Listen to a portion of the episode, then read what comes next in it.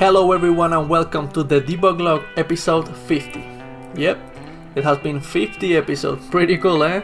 Yeah, uh, we're super excited about this episode, not only because it's number 50, but also because we interviewed the one and only Jesse Schell, author of the book The Art of Game Design. One of the books that we have mentioned in the show before, and it has been really helpful for us and a guide in some of the episodes, like the prototype episode. So, anyway, in this episode, we ask Jesse about the four elements in which he separates a game. We also ask him about game balancing, specifically balancing fighting games. You know that I love those. I had to ask him about that. So, if you want to know what Jesse has to say about these topics and many more, keep listening to the Debug Log, episode 50.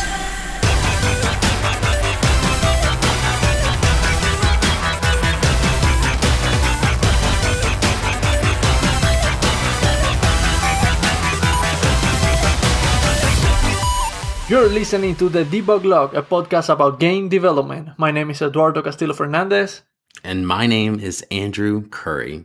My name doesn't have as much of a ring at the end of that. Eduardo Castillo Fernandez, as yours does. because I have three. yeah, that's true. Yeah, you always bring it home. Yeah, so um, today is our 50th uh, episode. So we have a really special interview for, for this one. But before we go into that, um, let's remind you that please leave us some um, reviews and in the in iTunes because it really helps um, to to increase the popularity of, of the podcast and it, we really appreciate it. So please go ahead and do that. Yep, absolutely. So, like I was saying, for this episode, we have a special guest. We have Jesse Schell the author of the book The Art of Game Design, a book of lenses, which we love and uh, yeah, if we're you guys still reading have because it's a, it's a, a big book. Yeah, it's but- like a. I mean, it. Uh, this is a book that we've known about for a long time because usually when you look at game design, you find a couple big books. There's one, Rules of Play, which is a a good book and it kind of reads like a textbook too. It like it has a lot of information, and I like that one. And it's cool and it has a lot of neat information. and really kind of it puts a lot of terms to game design uh, paradigms and stuff, and it's great. But I think you turn. I have always saw the art of game design, and I never. You had mentioned it, and we started pulling some resources in earlier episodes. I know our scope episode and our game design document and our prototype one too. We started like pulling quotes and stuff from that book, and then we both bought it. It's like a sixty dollar book on Amazon, so don't get scared. But it's like the best book on not just game design, just the entire process, right? From it's about Yeah. we talked about in our scope episode like game design as a function of producing a game, you know, that you can make. And that's what this book's about, basically, I think. Yeah, I really think that uh, you're going to love this interview like we did. So, yep, keep listening. All right, roll it.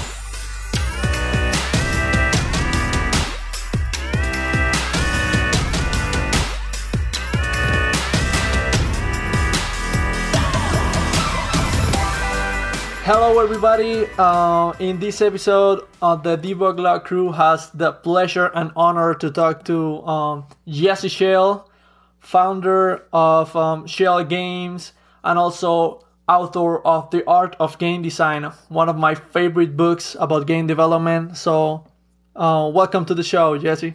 Hey, glad to be here. Awesome, awesome.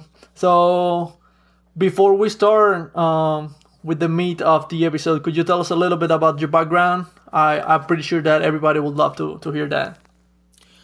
Oh, yeah, sure. So let's see. I've been making computer games for a little while now. I started just as a hobby probably in about uh, 1982, and then I started doing it professionally um, a bit later. I went to school at Rensselaer for computer science, and then graduate school at Carnegie Mellon for uh, uh, computer networking and worked for IBM, worked for the phone company for a bit, but then got a job at Disney at the virtual reality studio. Uh, we started making all kinds of Disney VR stuff back in the 90s. Wow. Um, made a place down there called Disney Quest, which was uh, pretty popular and then uh, did a game called Toontown Online for Disney, uh, which was the first MMO I'd ever worked on.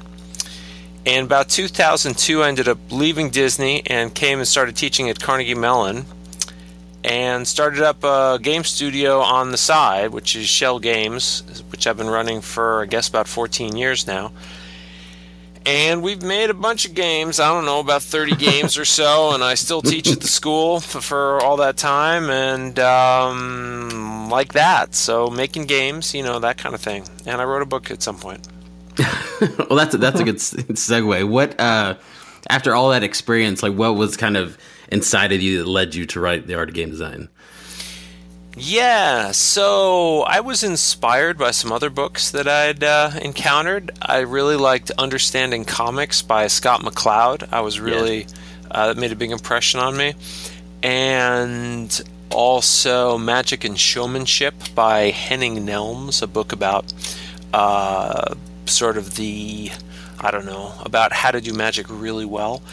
And I kept thinking about general patterns that applied to all kinds of entertainment. So initially, the book did not start out as a book about game design. It really was the the concept was a book called Understanding Entertainment, and I'd been collecting notes on it even back when I was at Disney. And after I started teaching, somebody approached me about, hey, would you like to write a technical book about Panda 3D, which was an open source game engine that Disney had made. It was kind of a pre Unity Unity.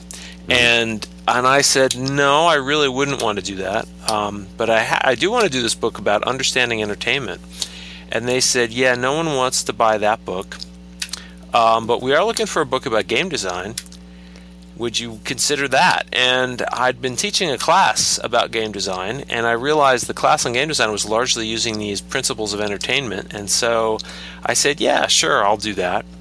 And then five years later, I wrote, I got the book done.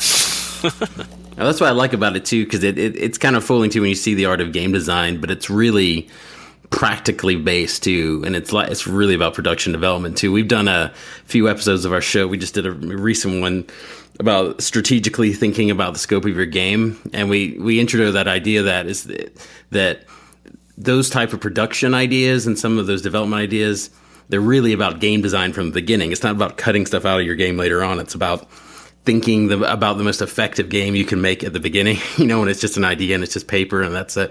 And so that's what I really appreciate about the book that it feels like it's and you tell all the stories of times at Disney and the games you've made that it really shows that these aren't just these theories in your head. A lot of is just practical advice on how to, from design to making that production process happen as smoothly as possible. Yeah, actually, one of the the main sources for our episode about prototyping is the art of game design because it's like you say, Andrew, it's, it's a, good mix between uh, tips for for like practical advices and and theory. Is is is a really good book. Cool. So, um, so, so in, how, in the, how, did you come in, up? Oh, go ahead, on. Go ahead. No, I was just about to say same thing. In that book, uh, the the other thing, obviously, is the it's the premise of the book too. You have all the different chapters, but then you have it interspersed. You have all the lenses. Like, where did you come up with that idea or that concept to to put lenses to the game developer and ask them questions? Yeah, it's funny. So back when I started writing the book, right? So I started writing it er, like 2003, I guess. There really weren't many game design books out. There were maybe, I don't know, five, and one or two of them were were pretty good, and the rest were terrible. Um, and I was thinking about, boy, how can I do this? And I, I talked to a lot of, you know, old game develop game designers and told them I'm thinking about trying to write this book about game design. And they told me, you know what? Nope, you can't do it you can't do it. And a book about game design won't work because different advice uh, works in different situations. So any advice you give somebody is going to be wrong in some situations and right in other situations. So you just anything you do is going to be wrong. So that's why there aren't books about game design. They said. and I thought about that, and I said, well, that's I get that. That kind of makes sense, but I, I kept thinking, you know, but just there's people should there are some key questions people should ask themselves and suddenly i had this big insight questions can never be wrong and they might be irrelevant. That question's not important right now, but it can't be wrong. And realizing that, I, I really like that as a kind of a hook, as as like I'm not the book's not going to be about just giving you advice. It's going to be focusing on ask yourself these questions, and I like that a lot. And so that's basically you know what the what the idea of the lenses was. And I guess the other part of inspiration for me was one of my favorite books is uh, a pattern language by Christopher Alexander, which mm-hmm. is this collection of different architectural patterns, and I, I liked it. Um, in the form of kind of a big list that way, and uh, and uh, and I and I so that was a little bit of an inspiration as as well. Nice, yeah. Um, for the listeners that haven't uh, read the Art of Game Design or they don't know um, about this book, uh, they Jesse Schell also has an application called The Art of Game Design, uh, where he has a collection of all the lenses that he has throughout the book. So, like he said, the lenses are um, questions that you can ask relevant to a topic uh, on a specific step in the development of your game that will help you um, see if, if you're in the in the right path or, or you're taking a, a wrong decision or you're overlooking um, something. So yeah, definitely I, check out the application go ahead. I could I could give an example right here because so there's there's the uh, the book of course has all the lenses and there's in the in the current edition there's 113 different lenses, and also like you say the free app also has them, um, but there's also a deck of cards which is I which is what I right. prefer to use. Uh, I'll just I'll just give an example like the the first lens is the lens of emotion and it's got questions like what emotions do I want my player to experience? What emotions are players having when they play the game now? And how can I bridge the gap between the emotions players are having and the emotions I'd like them to have? And so it's, you know, lots and lots of questions, which is what game design is. You're always asking questions about how this how can this thing be better? Okay, cool. Jesse, there's a, a, a relationship between player, game, and experiences in your game in, in your in your book that uh, I really like would like to to listen your opinion about that. What is the relationship between these three aspects? Because in the book you mentioned that the designer creates an experience. However, the game is not the experience. The experience is the interaction. So yeah, it's, it's it's very important I think for everybody to anybody working on games, it's you get you're always so you're always thinking about your game and your game and your game and your game, and the, it's always important to remember that the game is kind of a dead thing. A game is a static object that does not move unto itself. It just sits there. And if no one ever plays your game, like nothing ever happens. Well, the the reason you make the game is because you want people to play it and you don't actually care about the game. What you care about is the experience they have when they play it. And so, um, one thing I really try and uh, get people to focus on is don't don't think about your game every second. Instead, what you really care about is the experience you want people to have when they play your game. And if you take the point of view instead of focusing on designing your game, if you focus on designing that experience and what is it going to take to make that experience be great, then uh, you're you're in a much better place. Yeah, that that reminds me of the story. Like uh, whatever people think of uh, the newer Star Wars movie that came out this year, episode Force Awakens. I loved it. I thought it was great, but there's the stories about when they sat down to go into that. I mean, some people might say for ill, but J.J. Abrams set them down and said, "What do we want people to feel? Like now, what happens in the story? What not all the things we want to happen, but what do we want to have those emotions coming out of the theater?" And I thought that's kind of neat. And when I read this in the book, it reminded me of that. It, it's it's that because that's mainly what you're doing. You're going for the effect that it has on them and their yeah. thoughts. So that's pretty neat. Yeah. How could anyone not like that new movie? It was awesome. I don't know. I, I don't know why I'm qualifying it. I love it. I, th- I saw it. Yeah, you're, you're, you're, super nervous at the, the yeah. Star Wars haters on the uh, on the on the line here. But yeah, I guess that's a, a a really good point because that's why like companies should um, like study their their player like well game game companies study their players and uh, what type of things they like and study the market so to, to see what's the best way to give them an experience that they would love and, and they would recommend to to their friends. So yeah, yeah. definitely.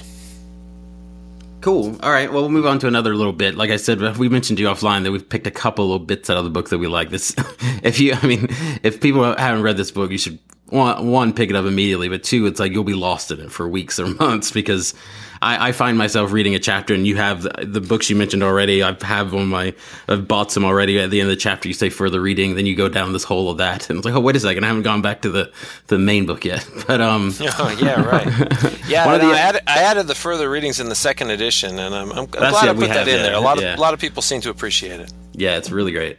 Um, one of the, the, the first concepts, I think I might have seen this kind of around the first edition.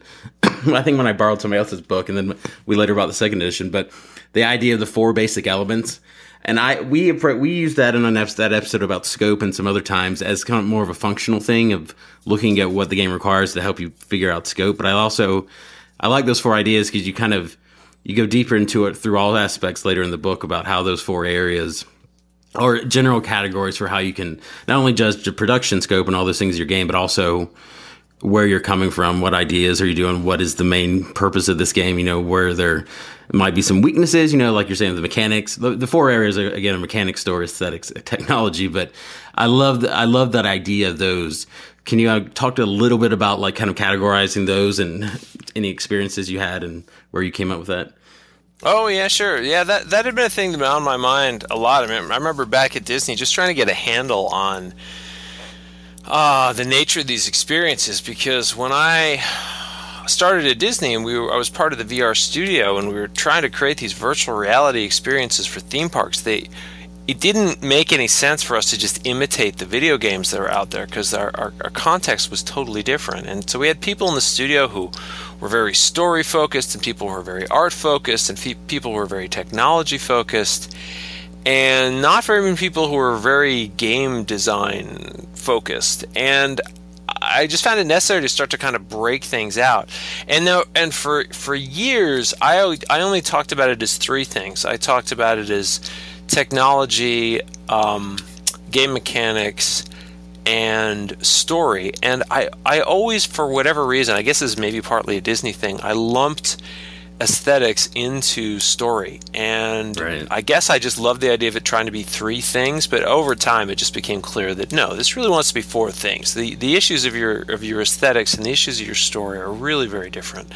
And so I said, yeah, let's let's break those out. I mean, when you when you break things into elements like this, it's it's you know, you're never going to do it perfectly. There's always questions of overlap, but I found that those four things are really worth kind of breaking thinking about separately Right. Because um, you got you got your story issues, your art issues, your technology issues, and your game mechanics issues, and they're they're they're all they're all very different, but they all need to be in harmony. And when you're starting, like say for instance, just in you know practical example like at Schell Games or something, you guys are starting projects or you know do client work or original work. Do you kind of start from that aspect with the, that perspective of those four areas and where you, you can know, improve? I always like what uh, Reiner Knizia says. You know, he's the board game designer, mm-hmm. um, and people always say, "Hey, where do you? You've done hundreds of board games. Where do you? Where do you start? Where's the right place to start?" And and he he, he says that you can't always start in the same place because you'll if you do, you'll always finish in the same place. And and I think that's right. Different projects start very very differently, but um, some projects are very technology driven. You know, we, we've got one coming out for the the Google Tango coming out in a couple. Oh, cool! Yeah, we missed months. that at Unite last year. Yeah. Yeah, and that that's I'm, I'm pretty excited about that. But like there, you're starting with totally your technology is defined. Like here's what your technology does, and now can you make a great experience that surrounds that? Other times, you're like your story is is, locked in. You know. Um, and other other times there's a certain art style that's locked in and other times you know certain certain game rules are locked in and so it, it always comes down to figuring out all right what do what do I have flexibility in and what don't I have flexibility in and what am I trying to achieve and then how can I get these things to support each other in a way that really is is, is optimal and and I really like to be able to brainstorm these different categories separately because it's mm-hmm. always it's always really tempting when you come up with a new idea to just focus on the idea. You know, this idea comes to you and it's like, oh man, it's it's a virtual reality thing for the Vive, and it's got these pink monkeys, and it's it's got this beautiful cartoon art design, and the and there's this whole story of the monkey's family, and you get the whole thing in your brain. But then, if you really want to work the idea, then you need to be able to break it into pieces. Does it have to be on the Vive? Does it have to be a story about their family? Like, what is the game mechanic actually? And and you know, do they have to be pink? You know, all that stuff. And so uh, the, uh, the the the elemental tetrad, those four categories, can be really useful for breaking things down. Yeah, I like that because that ties into the one of the other my other favorite parts of this is that we talk about all the time is uh, just the idea generation and that part in the in that chapter you talk about stating the problem and we've yeah. we, have had episodes about GDD where we get game design documents where we I know you have chapters later on about that too but we've given advice and we're just kind of giving people a template to use if they, you know, just an idea if they are having problems, you know, in the production process. But the one thing we do, no matter tell people, no matter what, is that idea is that you, you got to. What problem are we solving here? What yeah. are we trying to do? Because not only does it help your brainstorm, because you know, like you know, like, as everybody knows, that you know, creativity only happens with limitations in that sense, and that's where you get the best ideas because you actually have a problem you're trying to solve. We found that also what's so cool about that is that later on, you know, months down in that production process, when you're making those compromises, you know, to figuring out what things to cut or we don't have budget to fix this or do this, you don't end up cutting the initial thing that you had you excited about the game, like the crux of the project, right? Having that kind of mission statement, I think is so neat. And then you talk about that in, in the book. Yeah, it's lens number 14, lens of the problem statement. What problem am I really solving? And every project I get involved with, it always comes down to that, especially, you know, I'm doing more and more educational type games, educational transformational games, and those you really got to be straight about what problem am I actually solving. Yeah, and I guess it also um, depends on how that how inspiration um, strikes sometimes you have an idea that you want to make this beautiful world and uh, but sometimes it's just that you want to make you have a, a good gameplay with a certain controls let's say the Vive controls that nobody has so far and you want yeah. to make something based on that and then you start working on the idea yeah these I, type of things uh, are are uh, great when you separate them in the in the tetrad like you said and contribute to the idea. Yeah, I was going to say too that I like the um how that chapter starts, the idea part, because this is something I I always think about, and because we talk to a lot of developers and a lot of people that are very focused on video games, you know, programming and video games and that's what they love and that's what they do. We have people in this on other. We have four, three other hosts of this show. They're not with us right now, but we have some that will go play games for eight hours a night if they could, right? And I come from. I've always thought that was weird because I come from like I went to film school for a while. I was a graphic designer. I became a programmer. Then I moved into games and game design and stuff. And so for me, like I nerd out about I love games, but I also nerd out about other stuff. And I appreciate in the book you have, you know, you're also a multidisciplinary. You enjoy reading and write, you know, architecture and all these other things. And I think that's a great example. And I think that's always a great thing. You talk about the infinite inspiration thing, like how you got to get out of your house. You got to go see movies, yeah. go to a museum, go, you know, go to the park because that's when the best ideas come, you know. Yeah, yeah, no, insp- inspiration can come from anywhere. Exactly. I- I always love the story about Henry Ford. Uh, uh, you know, he got the he invented the assembly line for automobiles, and he got the idea from uh, a slaughterhouse. Mm-hmm. And he he he happened to be getting a tour of a slaughterhouse for some reason, and he saw that the way they would you know process the meat was totally an assembly line method the assembly line hadn't been invented yet, but it really had. It was there in the slaughterhouse. You know, there was there was one guy who would deal with one part of the cow, and one guy would deal with another part of the cow. And he's looking at it. He's like, "Why don't we build cars this way? Why don't we build anything this way?" And so he took that concept and brought it over. And that's the thing. I mean, ideas they can come from anywhere. Yeah, and I think even in the game development world too, it's even more applicable than even if you're writing a novel or a movie sometimes because sometimes those are key issues. Like, well, what if there was a story about this with games are usually about systems, you know, and the world is full of systems, you know, how the ducks Yeah, sure. are feeding at the park, how whatever. And, you know, I'm sure you get into that as you, you know, working on educational games, like teaching systems thinking and how they're so great for that. But that's what's so great about games is like you can literally go outside, it's like, oh, traffic, that's a system. That could be a game. Yeah. Besides, I when did you're that pitch. when you're, uh, I was gonna say when you're um like too much time in in your computer focusing on one problem, you're missing something. You have to get out and see like what other people think. It's like uh uh like in the debug the the the rubber duck method. Just explain the problem and see if some someone else can't see what you can't. So just go ahead and get out, see like people playing or systems, and you will get uh, fresh ideas.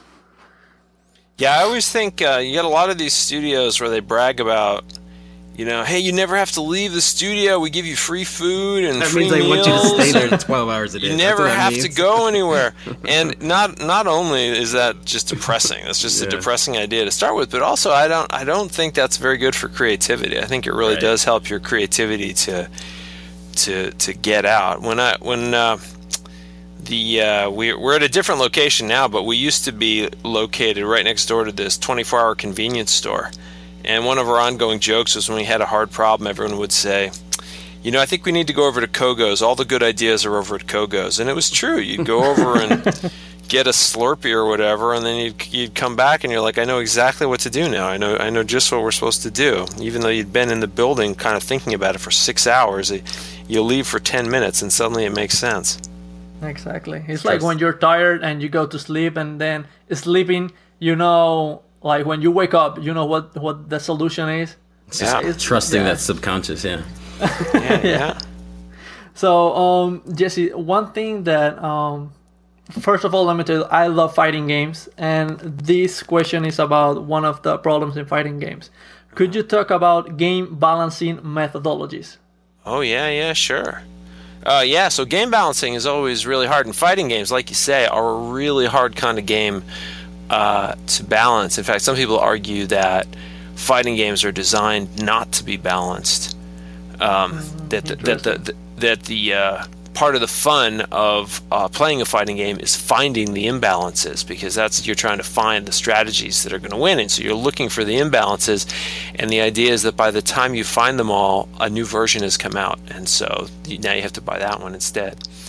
Uh, but in terms of balancing, there are so many ways uh, to go about it, and it's really different for different games because there are so many different kinds of balance. In the book, I list, I don't know, a 10, a dozen, I forget, something like that, a whole bunch of different popular ways to. Uh, of the things that you might balance in your game, because you balance so many things. You balance uh, cooperation versus competition, and you balance is the game fair, and you balance is the game too easy, is the game too hard, um, is is the game too simple. There's so many different things that that you balance, and really, when it comes down to it, most of the ways that you actually do it come from playing it and seeing how it feels. But then there's a lot of shortcuts you can take. Mathematical modeling is a great way to uh, to sometimes get a handle on things. Um, but it's it's different in uh, in in different cases. But the the key question is always, you know, do I like how this game feels? And it's it's hard to say. It like you look at a game like like Dark Souls, Great. um, right? And a lot of people would argue, wow, this game is balanced wrong. It's balanced too hard. But it turns out it's balanced just right for people who like a really hard game. And other Yeah. people say, I hate this game. This isn't the game for me. So this is what's so hard about balancing. It's hard to know what is the perfect balance. It comes down to what is the right balance for this game for the audience that's going to like it and play it. So there's there's a lot of uh, as much as you wish it could all be mathematical and objective, a lot of game balancing ends up having to be very subjective. Yes, part of that. I mean, that's the stuff that fascinates me about Dark Souls is that I do not like hard games. I will not play, you know, any c- crazy hard platform or crazy. I, I just don't like them. But Dark Souls is probably one of my favorite top five games of all time. Just because I I gave it a chance, and then once you get into it, it's like. Oh, because I think the difference is, I mean, as as much as so- some of Dark Souls feels weird and the controls, some of it feels unfair. It feels very fair. There is a definite skill curve that you feel yourself getting good at, and I think that fairness is something that it's it's almost an inoculation to the hardness of a game. If it feels Yeah, I like just- it's, go ahead. Oh, I was gonna say, I, I do think one of the important parts in it is how fixed the game is. There's Mm-hmm. not a lot of randomness in it, Right. and I think if there was, if there was randomness and it and it and it beat your ass, like you would just be mad. You would say that, well, that doesn't feel fair. That was totally random. But there's nothing random in it. Everything is exactly the same every time you play it. The enemies are always in exactly the same spots, and so it gives you this ability to sort of learn the game. Um, and it's hard to say it's not fair because, well, the game is just what it is, and it's right there, and you can try it again and again and again, and you can you can kind of learn your way through it. So um, I guess sometimes like on balancing the game, uh, like continuing with the uh, analogy of the fighting game. So if people, if fighters have different abilities, like taking those characters with their abilities to uh, like the maximum, would be like it's still fun for the player because it has to figure out how to, to how to fight with with this specific character that is fast or another one that is is slower but stronger. Yeah, definitely. I mean, a fighting game is bad if you've got one character who just can beat everybody. Um, that's bad fighting game design because then it makes all the other characters irrelevant. But usually there's some kind of rock, paper, scissors structure where, well, this character beats that one, but that one beats this one, and this one beats that one. Um, and that kind of circular uh, balance. Um, uh, you know, is, is what makes the makes the thing work. And and it's funny, like that that circular balance. I mean, we see it in so many games. We even see it in nature. I was reading about these uh, lizards, weirdly, that like I don't remember the exact. Um, I don't remember the exact species of lizard, but the whole idea is uh, when the female lizards are choosing male lizards, it's this whole weird thing where if they have to choose between a red and a yellow, they'll choose the red. And if they have to choose between a red and uh, an orange, they'll choose the orange. So you figure like, okay, orange beats red, uh, red beats yellow. Uh, but then if they have to choose between yellow and orange, it turns out yellow beats orange. And so it's this weird Whoa, yeah. it's it's this whole weird thing where it it's everything is context uh, sensitive, and you know it turns out we li- we like the same thing. We like that balance in, in games as well. And now it's even more interesting too, I think, because fighting games of the past is like, well, we balanced it, now it's set. But now you have the mo- like League of Legends and Dota world where, the, as they patch up with each season, it's balanced. But then as new strategies come up, and it feels like as the pro teams and people figure out something, they totally change the board again every time, so that everybody that meta keeps evolving, which is just basically the balance essentially. Yeah, and it's fun. I mean, and it's weird. Like it, like unbalancing games is kind of a business model. It's sort of a weird Right. thing to talk about. it's more intriguing. But that's how it is. As soon as you've like learned, if once you've like learned everything with a fighting game, in a sense, it gets a little stale. You know, not totally stale, but a little stale because you've you, you've squeezed a lot of the juice and exploration out of it.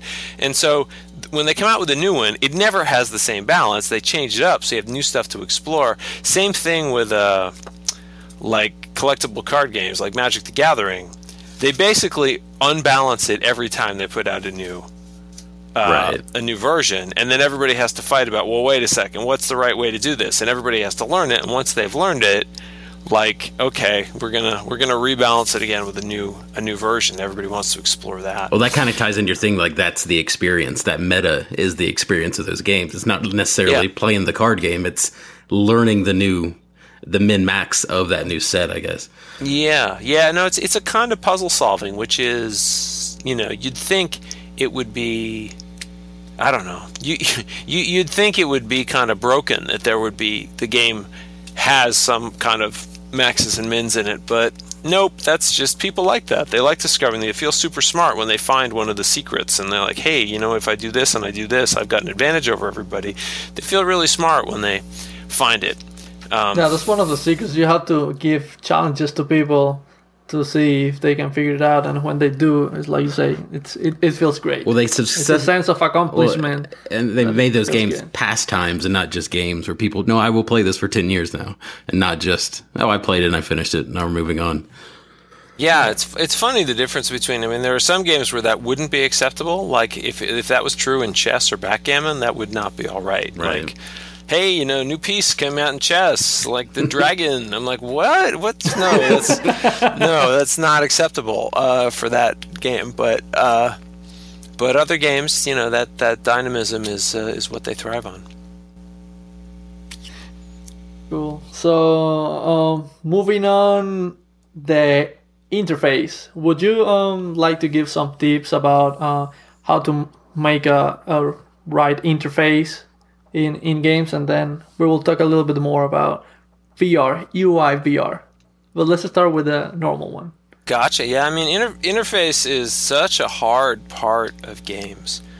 Um, there's there's so many different ways to go about it. There's so many games that have kind of bad interfaces because making game interfaces is really hard. Um, the the two main ways you go about it are either top down or bottom up, and top down basically means I'm just going to copy some other game. I'm I'm doing a first person shooter and that's been done before. I'm just going to copy another first person shooter I like. And maybe I'll tune little parts of it. And that's kind of top down design. And then you have bottom up design where you take a totally different approach where you say, "You know what? We're just going to go all the way down to the bottom on this. We're going to we're going to invent our UI from the ground up because there's something different about our game, and we're just going to figure out piece by piece, like what are the parts that people really want and really need. And that's the question you need to ask yourself. What is, because an interface is all about getting people the information that they want Right. when they need it. What information do they want? What do they need? How are you closing those feedback loops? Um, and uh, and how are you doing that effectively? I, like I remember when I worked on Toontown, one of the big UI questions we had was how to do the chat interface, and we had a lot of people at the time who were EverQuest players, and EverQuest had a certain way of doing its chat window. Uh, a way that I thought kind of sucked personally, but a lot of people were used to it. They were just used to this ugly chat window at the bottom of the screen, and and they said, Yeah, of course, we're just going to do that because I'm used to that and that's what we do. And I thought, wow, first of all, I hate it. It's ugly and it makes you not look at the characters. And then, secondly, we're designing a game for kids. I don't think this same system of chat is going to work. And so we kind of just blew it up and said, okay, let's let's let's look at it from different points of view. Like from an aesthetic point of view, how do would I want chat to work? It's a cartoon world. I'd want like I don't know, like cartoon balloons coming out of people's mouths. That's how I would really like the chat to work. But that had all kinds of problems because what if somebody's behind you, you know, and I can't see them? How's that going to work? And so we invented like a whole system to make that work. Um, and we really approached that whole thing from the bottom up. And at the same time, we had to do a friends list thing. And we didn't approach that from the bottom up. We just flat out stole it at the time. And this was a long time ago now. This was like, what, 98 we were doing this. Uh, AOL was super popular. And we just said, "Hey, everybody knows the AOL friends list system. Let's just steal that." So we just we just took it and put it in the game, and uh, so there's times you know there's times you need to invent and there's times you need to borrow. Yeah, I like that idea too. When you mentioned about putting stuff on the list and the prioritizing of those items, uh, that's that was always my thing. in Graphic design. People like say you're making a flyer. People like, I just put it on there and make it look pretty. I was like, what? No, a lot of people don't realize even graphic design or those things. It's about solving a problem still. Yeah, you're not yeah. you're not just making something flashy looking. That's the problem we had with Flash websites back in the day. I was like, yeah, this is kind of cool looking, but I don't know where the home button is. I don't know how to actually navigate any of this. But I like that idea of prioritizing that information hierarchy of what needs to be shown because I think a lot of developers who aren't necessarily aesthetically leaning, they get to the point they remove the kind of the default GUI with just like, oh, let's just make it look nice and stuff. But everything's the same, you know, size and everything. And they don't really, I love the idea of the book. You talk about the channels and think of those different channels and the different layers and how there are there is an information hierarchy of that stuff and it really is important you need to you're trying to you know communicate a message and it's hard in games because you have so much information sometimes on a screen you're just but at least you need to you know start with a list and go down it and the things that aren't important you need to sometimes you know get get rid of yeah, no, that's right. Yeah, you got to figure out how you know what what means do I have of communicating information, and then how should I use it. Um, and it's it's a it's a tough tough call. It takes a lot of iteration, and also it really helps to have people who are good at UI design because mm-hmm. uh, that really is just an art form unto itself. Yeah, but um, how? Well, those this is for the listeners, guys. Um, okay, we have those good practices, uh, but now forget about all that. We are in the VR world. Everything changed. Now you cannot yeah. put uh, like a menu in front of the face of the player because it's a uh, most of the time first person view. It's like covering their eyes. So yeah. um, one of the uh, good practices that I heard is uh, adding your UI to the elements in your world. Like, let's say you have a, um, a big watch or something like that, like in um, Fall- Fallout 4, that you have this thing in your in your wrist and you can look at okay that's that's my UI now but you also have your lives I don't know somewhere else um, how, what can you tell us about um, UI in in VR yeah, UI in VR is a really, really funny thing. I mean, a lot of game developers really stumble on it because they have forgotten how weird and stupid UI in games really is. Like a life bar floating up in the corner, like that is so weird and unnatural. Right. It, like it is, and but but people are so used to it that they consider that normal and natural. But VR is like the real world. And just like if you saw a life bar like floating around in the real world, you'd say, What the hell is that? That is what is this crazy thing? And so it's very strange because in a lot of ways, getting VR interfaces right is about making them like the real world. And gamers have a really hard problem with this. Like in our, in the game uh, we're getting ready to release, uh, I Expect You to Die it's it cracks me up when we play test it because so there's there's a part there's a part in the game where a laser beam is shooting at your face and you need to get out of the way and it's funny when i play test it with little kids they just duck. They just like ah, yeah. and they duck out of the way. Or or or, if I, or like you know, if grandma comes into play, she ducks. She gets out of the way. But I've watched gamers get shot in the face with that laser five and six times in a row, and then they restart and they get shot again. And they restart, and I'm like, buddy, what are you doing? They're like, I'm looking for the dodge button. Which one of these buttons makes me dodge? And I'm like, no, that's no. Like, and, and then you have to, and you always, it's always the same phrase. You say, hey, um, if this was the real world, what would you do? They say, I would, oh, and they suddenly realize, there you go. Like, oh yeah, I can actually interact as if this was the real world.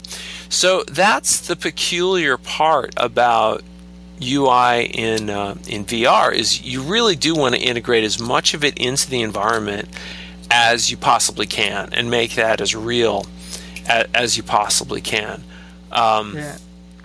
And yeah, certainly the notion of like in in screen based games, the screen is your fixed object. In VR based games, tip, if, if they have hands, your hands are usually your fixed object. And so people are starting to kind of work some of those more abstract things, how many lives do I have, etc., kind of into your hands. We, we did that in our, uh, we did this game Water Bears VR for the Vive, and we, like, we had a so it, that's a game all about building things with pipes, and I and like you've got like 50 pieces of pipe, and you've got to gl- stick them all together. And there was this big argument about like, well, where should the pipes be? Where am I getting them from? And uh, we we ultimately decided like you'd have kind of a palette that would be on one hand and then and then you'd use the other hand and grab pieces from the palette kind of like an artist with a brush and a palette like um, in Tilt Brush uh, yeah, kind of like oh. Tilt Brush. Yep. Uh, okay. Yeah, Um, except the difference is that here you actually have physical objects that you're grabbing from the palette and placing out in the world, Ah, okay, um, gotcha. as as opposed to just kind of uh, just just kind of painting. Um, but it's it's it's tough. You got to take it case by case. Um, uh, one of the things that we find fascinating, like a very typical game development technique, is uh, white boxing. Right, you're working on a level, and instead of like arting up the whole level, you white box it, which means you make you know you you make a really crude version of it It's got a bunch of white and gray boxes all around, and then you run through the level. Well, we, we've started a new prototyping technique we call brown boxing. And the way that works is you don't use a computer at all. You get a bunch of old Amazon boxes and you actually just build your level in your in your workspace. and you just walk around and do it. And you can tell like, oh wait, these these things should be closer to each other. These things should be farther apart. And you get it right in reality. And then once you got it right in reality, then you bring it in. Oh, that's interesting. VR because like because in VR you care about all this stuff about how big is everything and can I reach this and can I reach that and and how you know how far are things apart with my with my hands um, so I, I mean I love it because I love inventing and this is making everybody invent. There are a lot of people who don't like inventing. They just want to copy. And so the copiers are having a really hard time with this. Uh, but people who like inventing it's it's a good time right now. Very cool. Um, one of the other issues, uh, issues, one of the other subjects from the book I want to touch on before we get your final thoughts about the future of the game industry. Um, is the interest curve section. Uh, Yeah. I love this section. I'm a big old Hero with a Thousand Faces fan, right? And I like how you. You know, we've always heard the the interest peaking in a game from the Bungie's 30 seconds of fun thing that they made popular, and that was a big. But I like how you tie it in, looking at the game over the course of the entire game, and having it really follow s- kind of a hero's journey, but kind of a a climax to denouement, and like it feels like there's a build up. Can you talk a little about that and how important that is if you're like kind of analyzing your own game as you're because you mentioned the story about how you had the ride and there's a flat part of that, and you just said, well, maybe we should just cut it out or give them the option to cut it out, and that was still you realize that was actually the right answer. Yeah, so this is a thing I learned.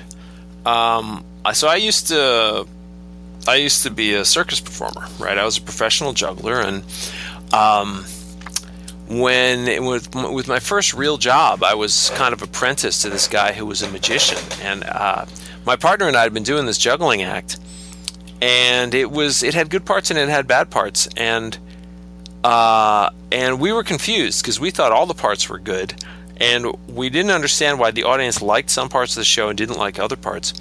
And the the guy who ran our show troupe, who was a magician, he sat us down after and he says, "Here, guys, let me. I can explain it to you. Like your show should look like this." And he drew this little series of ascending peaks.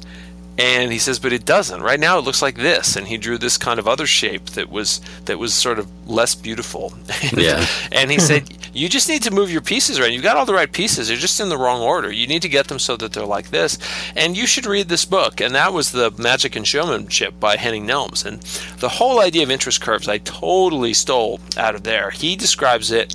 Uh, in Magic and Showmanship. I mean, this book was written in like 1956 or something.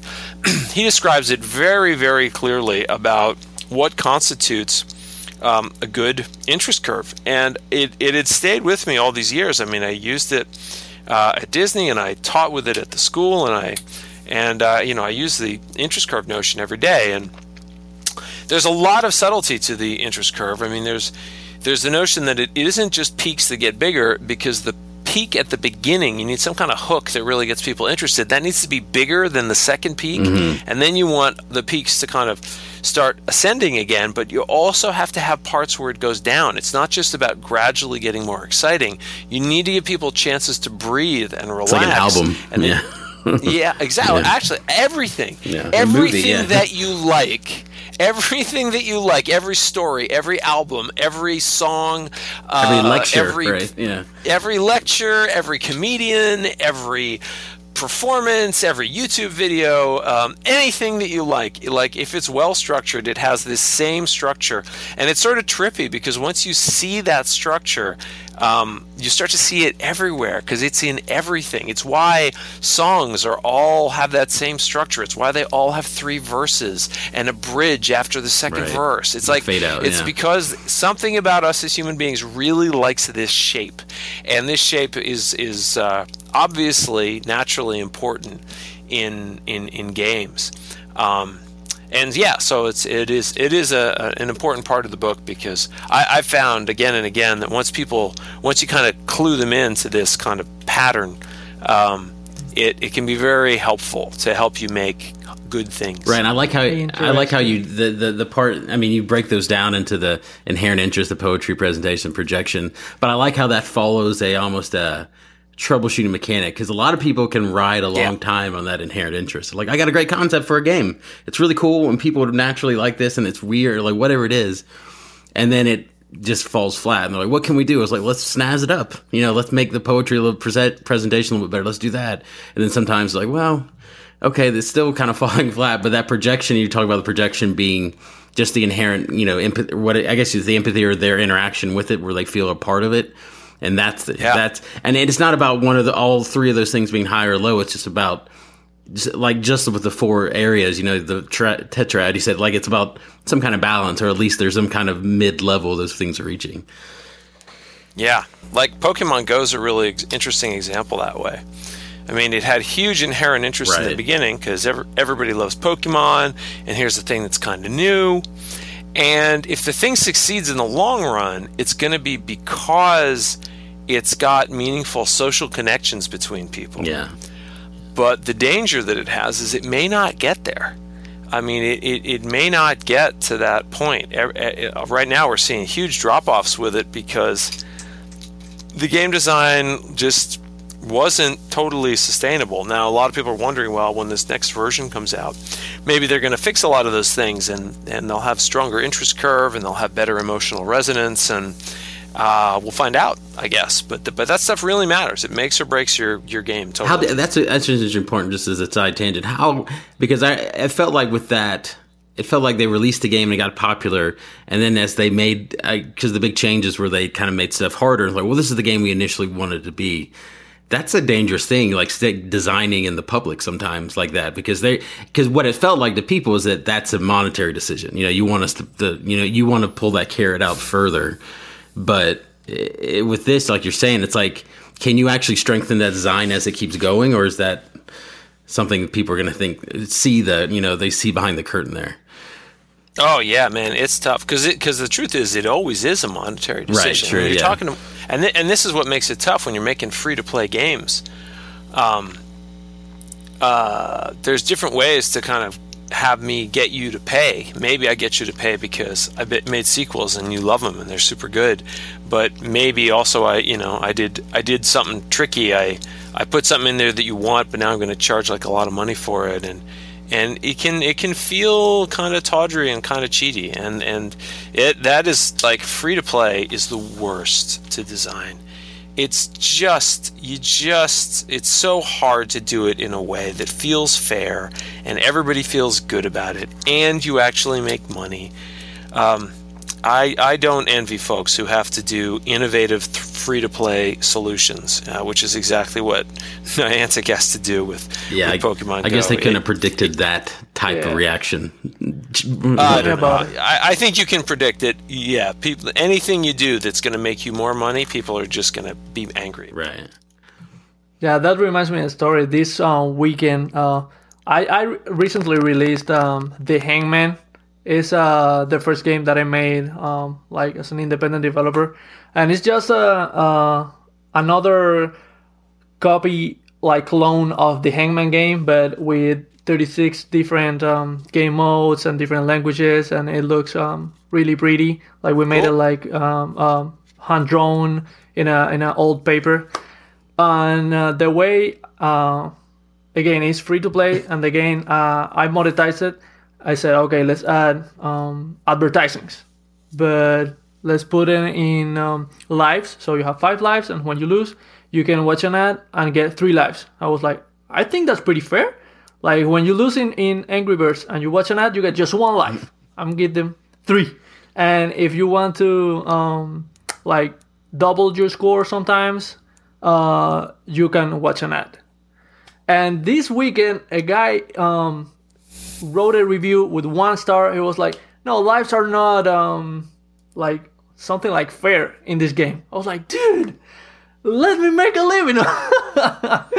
what are you talking about? Oh, it's So, the worst. The yeah. App Store is the worst. it's it's so it's just so hard. Yeah, God, everybody everybody just wants you to give everything for free. People are entitled to entertainment these days, right? That's what there needs there, oh my god there needs to be new content every three days and you better come to their their house and scrub their toilet or like you're not you're gonna get one And star then they'll give you five stars rough, if you man. do that. That's I love the ransoming no reviews. they won't though you might get Yeah. three you know that's how you'll get that's how you'll avoid getting one it's it's tough man it is really tough yeah. So okay, to kind of finish the interview, um, there's a an interesting concept that you mentioned in your book. It's the future of game communities. Could you tell us a little bit more about that? Yeah, I mean it's uh, there's we're seeing a lot of interesting evolution with sort of just the nature of uh, communities and the way people interact online. Uh, we saw a lot of experimentation when MMOs happened, and then when Facebook and social networking started being part of games, and all your friends were in there. That was kind of interesting, and I think we're going to continue to see that expand and grow. And I think honestly, virtual reality is going to be a big part of that because that's going to be the most social medium we've ever had. Nice.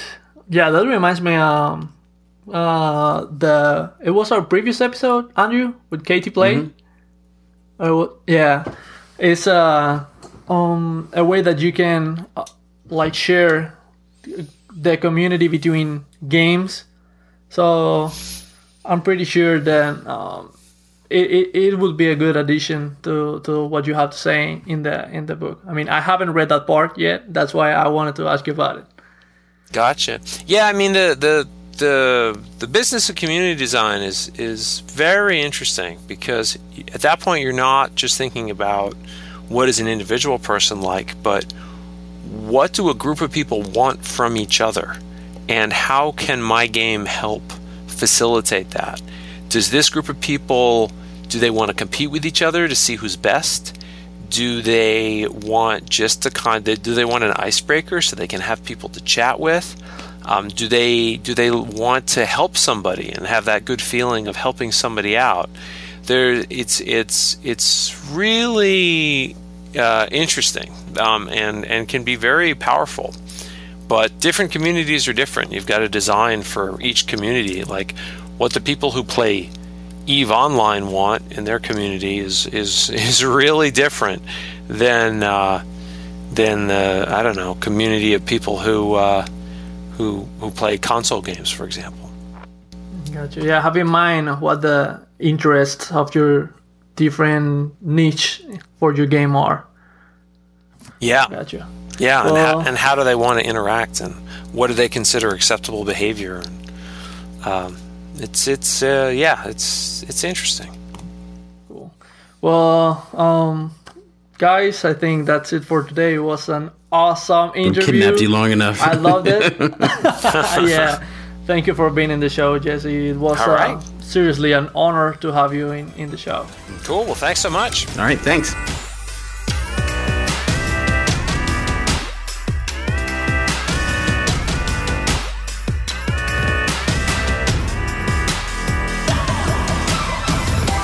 All right, that was Jesse Schell of The Art of Game Design, a book of lenses. And like I said when we started that, uh, I mentioned it to him, and I even mentioned to him offline that each one of these chapters of this book could be an hour long episode. So we really had to scratch the surface a little bit and hold ourselves back. I know we made an outline for this episode and we hit about uh, 30% of it. So we can't uh, thank him enough for coming on and, you know, uh, answering our questions as we kind of dive deep into the book. Yeah. Yeah. Well, I guess I guess um, we definitely have to have him back in the show um, later, maybe in a couple of months or something. Uh, Yeah, and if you guys But, look him yeah. up online, he does a he has a lot of. I mean, he, the he got really Uh, I mean, he was famous for this book and other things, but he had had a lot of attention from. I think it was a 2010 Dice Talk. He gave at the Dice conference they hold every year, which is another developer conference. But um, he gave this really cool thing, and he was really thinking about gamification. You know, like beyond Facebook. Like he, and it was a really thing that a really cool talk that blew a lot of people's minds. It was like, what if, uh, you know, when you brush your teeth, like in the future, what if you brush your teeth and you get, uh, every time you brush your teeth, you get a percentage off your dental insurance because you're doing good behavior, you know, stuff like that. So he's a dude that's, uh, once you read the book, it's pretty evident, but you can also watch a bunch of talks online that he's always thinking about not just only game design and game production, but how those affect the world which I think is pretty cool. So definitely check out all this stuff. All right. Speaking of our game design and our game development, we thought we'd try a new segment on the show. Usually, this is the time we do rapid fire roundup and we do uh, game of the week. And since it's just Eduardo and I tonight, we're gonna go rogue and try something new. We've been talking about this, you know. it, you know, Obino and Ryan are out there in California. They don't know what we're doing, and Zach's playing Destiny or something. So we're going to go off script tonight and try something. We I think every now and then, instead of game of the week, we might do a little fun little segment called I don't know what it's called, but it's basically what we're working on. You know, our personal, not our work projects, because those are sometimes yeah, a lot of things we can't like talk that. about. What you're working on. Yeah, what you're working on, but it's just like our because you know as we work in our day jobs, we all are full time Unity developers, but we also are trying to push it and really make some cool indie projects. So, all right, Eduardo, what are you working on recently? Okay, so I've been working on the marketing campaign for the Hangman. Nice. Uh, yeah, you know, just uh, emailing some review websites. Um, also publishing on um, screenshot Saturdays on, on Facebook groups and uh, just uh, creating like taking screenshots of the of the game and uh, not only on Saturdays but in websites that pe- for people that want to learn English and posting like half of a of a word to see if they can guess it. People like that type of. Uh, oh, that's cool because like you, uh, yeah, yeah, because you don't know if, if, this is your first episode and you're just coming for Jesse Schell. you're you're you have a Hangman game, but it also has multiple languages, so it has a little bit of like you do it in French, you can also know what the English and Spanish word, right? Yeah, uh, exactly. So that's pretty cool. So I've been doing that, but also since I finished my Hangman and I'm a little bit bored, I started a new game, uh, which is gonna be a VR game for the Vive, HTC Vive. Nice. Um, and yes, it's gonna be a fighting game. Your favorite? Yeah, my favorite. I, I, yeah, I decided to start it because I've been um wanting to do a fighting game for a long time, and I was like, yeah, let let's let's do this. Don't hold it anymore. This is gonna be epic. Yeah. So game development process.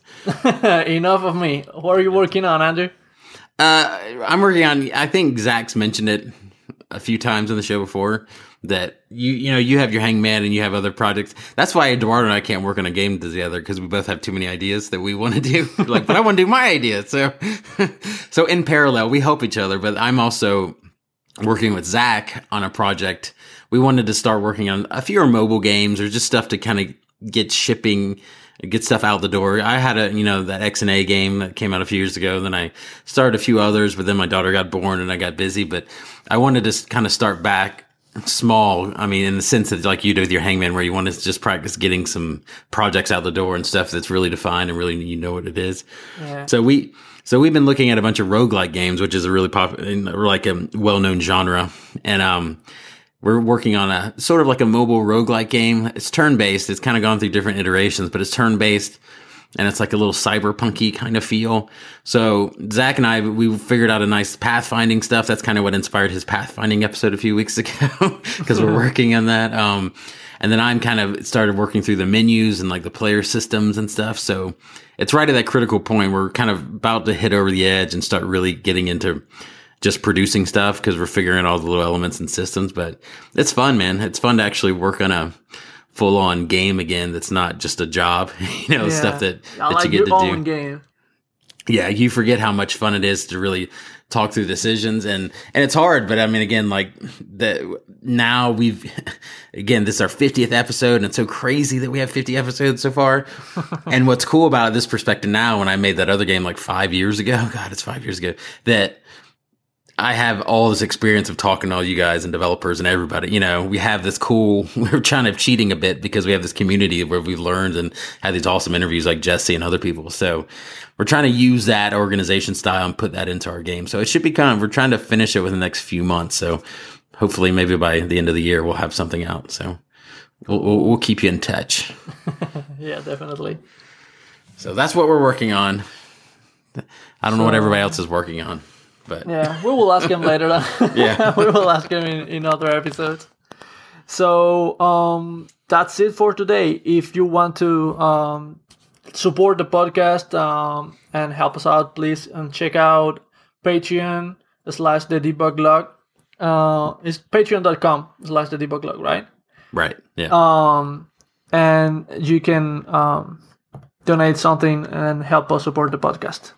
Yeah, and we're gearing up for hopefully Unite. We might make a fun appearance at Unite this year, and hopefully maybe Extra Life too. So we're gonna try to tie in some of those Patreon rewards with that, and it's gonna be a busy fall. It's gonna be cool stuff. So stay tuned to all those channels, and also stay tuned to our debug lounge channel. We're a little behind. We got busy this summer, but we have a few interviews in the stack, and we're editing those. That that's kind of becoming as we get fun interviews and people want to come on the show, we'll do them and then put them up. So definitely check that out soon.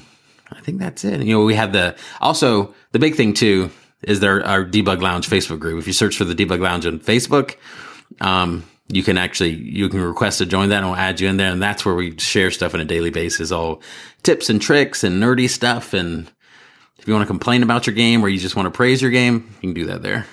We have fun.